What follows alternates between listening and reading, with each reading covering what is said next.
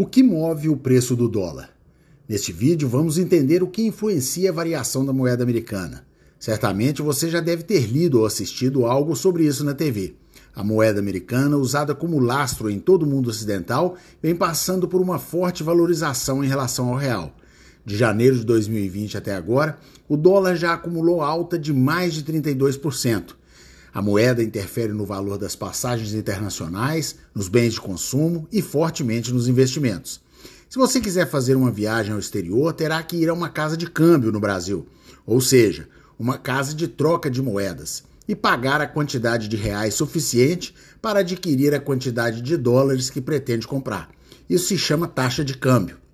Mas afinal, como é calculado o preço do dólar?